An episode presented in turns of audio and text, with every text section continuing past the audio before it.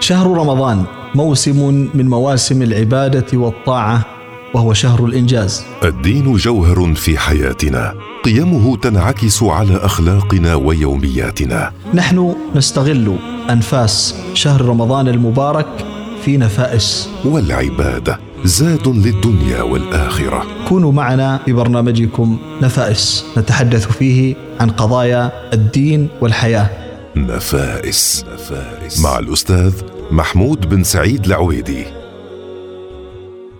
بسم الله الرحمن الرحيم. الحمد لله رب العالمين وصلى الله وسلم على سيدنا محمد وعلى آله وصحبه أجمعين. وبعد السلام عليكم ورحمة الله وبركاته. زكاة الفطر عبادة من العبادات التي يختم بها الصائم شهره المبارك. وفي الأيام الأخيرة يكثر السؤال عن الأحكام الشرعية المتعلقة بزكاة الفطر وهذا يدعونا لمراجعة قضية مهمة متعلقة بتبسيط بعض العلوم وتقريب المسائل الشرعية للناس. من النفائس التي ينبغي أن نلتفت إليها أهمية تبسيط الأحكام الشرعية للناس وإظهارها بطريقة سهلة آه، غير مخلة بمعنى الشارع الذي أراده من هذه العبادة والحمد لله نشاهد في كل عام وفي كل سنة من شهر رمضان المبارك يبدع الناس لا سيما الشباب في إظهار بعض الأحكام الشرعية بأسلوب سهل ميسر يقرب لهم تلك التفاصيل الشرعية. كما يقال كل أحد يتكلم بعين تخصصه. المتخصصون في الجانب الشرعي والفقهي قد لا يسعهم ما يسع غيرهم ولذلك نجد أنهم يسعون إلى ضبط المسائل الشرعية ضبطا دقيقا ومناقشة وتفصيلا واخذا وردا ومناقشة المصالح والمقاصد والأدلة الشرعية فيقف غير المتخصص أمام هذه الأحكام نظرة المستغرب المتعجب. يقول قولوا لنا زكاة الفطر هي كذا وكذا ويكفينا هذا الأمر. أخبروني بأن زكاة الفطر مقدارها ريال ونصف أو ريالين. اخبرونا بأنها مقدارها صاع أو كم كيلو جرام. أنا استطيع ان اخرجها بدل الدخول في هذه التفاصيل. نعم هذا الكلام صحيح في جانب التطبيق إذا طبق هو معذور بإذن الله. ولكن المتخصص لا بد أن يناقش هذه المسائل لا بد أن يعيد للنص الشرعي هيبته ومكانته وأن يغرسه في نفوس الناس عبر المنصات الإعلامية المتاحة. نجد أن بعض المتخصصين من الشباب مثلا في المجال الإعلامي يبدعون في تبسيط زكاة الفطر. أفلام قصيرة، لقاءات، زيارة لبعض المحلات التي يمكن أن تبين للناس ما المقصود بالصاع وزكاة الفطر. هذه عبادة عظيمة من العبادات التي أداؤها سهل جدا وفضلها عظيم وأجرها كبير. ونستفيد من من زكاة الفطر كذلك أننا قد نحرم من أعمال صالحة كثيرة. ليس لأننا لا نستطيع أن نؤديها ولكن لأننا لا نشعر بقيمتها وأهميتها. ومن ذلك أن الجهات المختصة معنا في عمان بحمد الله تصدر منشورات تبين فيها هذه التفاصيل فزكاة الفطر. كما يعلم الجميع. هي ما يخرجه المرء عن نفسه وعمن يلزمه عوله عند الفطر من رمضان المبارك. وحكمها أنها واجبة على كل مسلم قادر عليها لم يتحملها بدين ولا مضرة في عياله. يخرجها عن نفسه وعمن يلزمه عوله. قد ورد عن ابن عمر رضي الله عنهما قال فرض رسول الله صلى الله عليه وسلم زكاة الفطر صاعا من تمر أو صاعا من شعير على كل عبد أو حر صغير أو كبير. ولحديث السيدة عائشة رضي الله تعالى عنها قالت سن رسول الله صلى الله عليه وسلم زكاة الفطر على الحر والعبد والذكر والأنثى والصغير والكبير صاعا من تمر أو صاعا من زبيب أو بر أو شعير أو من أقط. ووقت وجوبها يكون بغروب شمس آخر يوم من رمضان. يعني شخص عنده خمسة أفراد في العائلة. ثلاثة أبناء وأب وأم أو الزوج والزوجة وعندهم ثلاثة أبناء. هم خمسة. هنا يلزمون شرعا بإخراج خمسة أصوع يعني بمقدار خمسة أصوع. كم بالريالات؟ ما يعادل الصاع. ما معنى الصاع؟ بعض الناس آه، يقول أخبرني بالكيلو جرام مباشرة. أيها الإخوة هناك قاعدة فقهية عند المتخصصين يذكرونها بأن الأصل في مال المسلم العصمة. ما المقصود بذلك؟ أنه لا يصح لي أن آخذ مال إنسان إلا بدليل شرعي أو طيب نفس منه. فالنبي صلى الله عليه وسلم قال صاع. لا أستطيع أن ألزم الناس وأقول لهم بأن الصاع يساوي ثلاثة كيلو جرام من باب الاحتياط. لماذا نجد أن بعض العلماء يفصلون بالكيلو جرام والفاصل من ضعف ضعف الله له ولكن النص الشرعي جاء بالصاع. الصاع وحدة كيل وحدة حجم. ما المقصود بالمد؟ المد آه هو مكيال قديم يستعمل لقياس الحجم وسمي بذلك لأنه آه بقدر ما تمتد به اليد من العطاء ويرتبط به أحكام ترتبط به أحكام كثيرة من ضمنها زكاة الفطر يعني الصاع يساوي أربعة أمداد.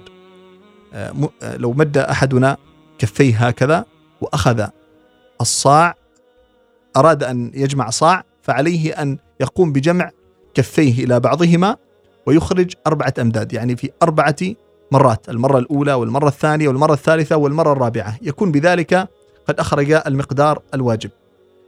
اللي تطور وحدات الوزن الآن آه، كما نعلم بأن حتى في الفلك مثلا هنالك وحدة فلكية هنالك مقاييس معينة بحسب حاجة الناس آه، وكان موجود عند الناس سابقا ولكن كانوا يستعملوا الكيل أكثر من الوزن. أردنا أن نحوله إلى الوزن. فماذا نفعل؟ نأخذ بالمد ونقدره بالمقاييس الحالية. فيأتي بمقدار معين.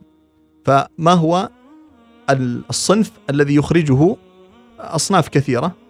إذا أراد أن يخرج الأرز مثلا قدر العلماء بعد أخذ بالمد والصاع بأنه يساوي آه، كيلوين فاصل آه، صفر خمسة صفر يعني أقل من كيلوين فاصل واحد.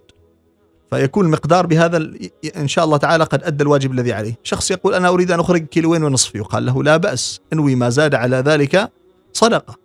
ولكن نحن نتحدث عن النص الشرعي. هل يصح لي أن ألزم الناس؟ وفي ذلك إشارة إلى أهمية مراعاة حقوق الناس مراعاة الأموال.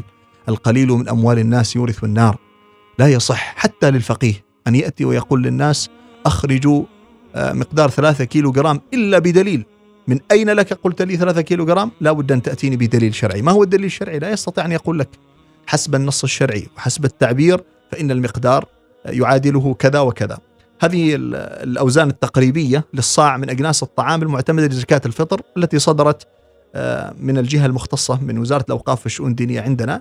قالوا بأن من أراد أن يخرج الأرز فليخرج هذا المقدار. والطحين والبر بنفس المقدار. والعدس الأحمر الصغير 2 كيلو جرام والفاصوليا الحمراء كيلو آه، فاصل 900 جرام والهريس كيلوين فاصل 150 آه، جرام اللوبيا 2 كيلو جرام الفاصوليا البيضاء 2 كيلو و200 جرام آه، الدنجو 2 كيلو فاصل 100 جرام التمر فصلوا بين أنواع من التمر تمر الخلاص وتمر الفرض فيكون كيلو فاصل 750 آه، جرام. الحليب المجفف آه، كيلو فاصل 450 جرام وهكذا. هذه الأصناف. هنا يتساءل بعض الناس عن إخراج القيمة وهنا درس كذلك ونحن نعيش في الأيام الأخيرة من شهر رمضان أن نبتعد عن الخصومات والجدل. نناقش مناقشات علمية نعم لكن أن ننفق أوقاتنا في النزاع والتقليل من طريقة تفكير بعض المتخصصين في مجالات معينة هذا لا فائدة منه. كم يقدر؟ يقدر بمقدار الصاع. يأخذون كيلوين فاصل صفر خمسة صفر جرام فيأتون بهذا المقدار. كم قيمته؟ ريال ريال ونصف ريالين. بحسب المقدار. وبعض اللجان بدأت في إعلان مقدار معين مبلغ معين. يبقى الصاع كما هو. امتثلنا أمر الله عز وجل والوزن بما يعادل الصاع. وبما يعادله القيمة النقدية. هنالك تفاصيل كثيرة ذكرها العلماء آه، في مسائل زكاة الفطر. هنا بعض المسائل التي ينبغي أن ننتبه لها آه، هل يلزم آه، لجان الزكاة القائمة الآن أن تعرف عدد الأشخاص الذين يزكى عنهم عند استقبال زكاة الفطر؟ لا يلزم. يكفي أن يعطى زكاة الشخص الواحد أكثر من مستحق. وكذلك لا يصح آه، ولا يلزم لجان الزكاة أن عند قيام بشراء الطعام من الأجناس أن تكون بمقياس نوع واحد بإمكانها أن تنوع في عدة أصناف تخرج آه، جزءا منها آه، بالقيمة وجزء منها يخرج آه، بالطحين أو البر وقسم منه بالأرز. فهذا أمره سائغ بإذن الله عز وجل. فعند جمع زكاة الفطر نقدا كما هو الشائع الآن وهو المنتشر وبالطريقة الإلكترونية بقصد إخراج جنس واحد من الطعام فإن القيمة تكون بحسب ذلك الطعام المخرج. وعند جمع الزكاة بقصد إخراج عدة أجناس مما ورد في الأجو في, في هذا الجدول. آه، تكون القيمة بحسب أعلى جنس من الأجناس المختارة.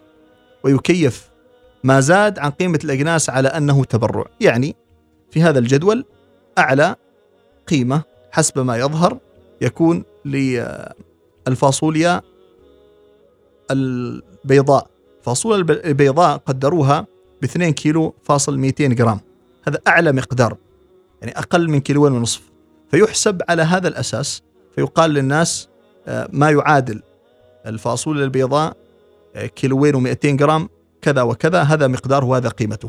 على كل حال لجان الزكاة هي قائمة وعليها إشراف وعليها متخصصين. يعني يستحق منا الشكر حتى نؤدي هذه العبادة العظيمة بسهولة ويسر. فنحن نستطيع بإذن الله بهذه الزكاة كما جاء في الحديث. يعني طعم للمساكين وأغنهم عن السؤال في هذا اليوم. هنالك فضائل كثيرة لزكاة الفطر فيها بحث عن هؤلاء المحتاجين والفقراء. هنالك مسائل متعلقة بالأشخاص الذين يجدون فضلة. هل يخرجون زكاة الفطر؟ نعم يخرجون. ما وجد فضلة ولو من باب أنه وصلته من شخص آخر فيصح له أن يعطيها وليس من الصواب أن يتداولها أو ينقلها الجيران فيما بينهم آه، في مسألة إخراج الزكاة زكاة الفطر. هذا خطأ شائع. لعل آه، سببه أن بعض الناس كانوا في زمن من الأزمنة يعيشون في مجتمعات فقيرة فكان الجميع الجيران آه، فيهم هذا الوصف. الفقير هو الذي لا يكفيه ريعه الشهري لحاجاته الضرورية.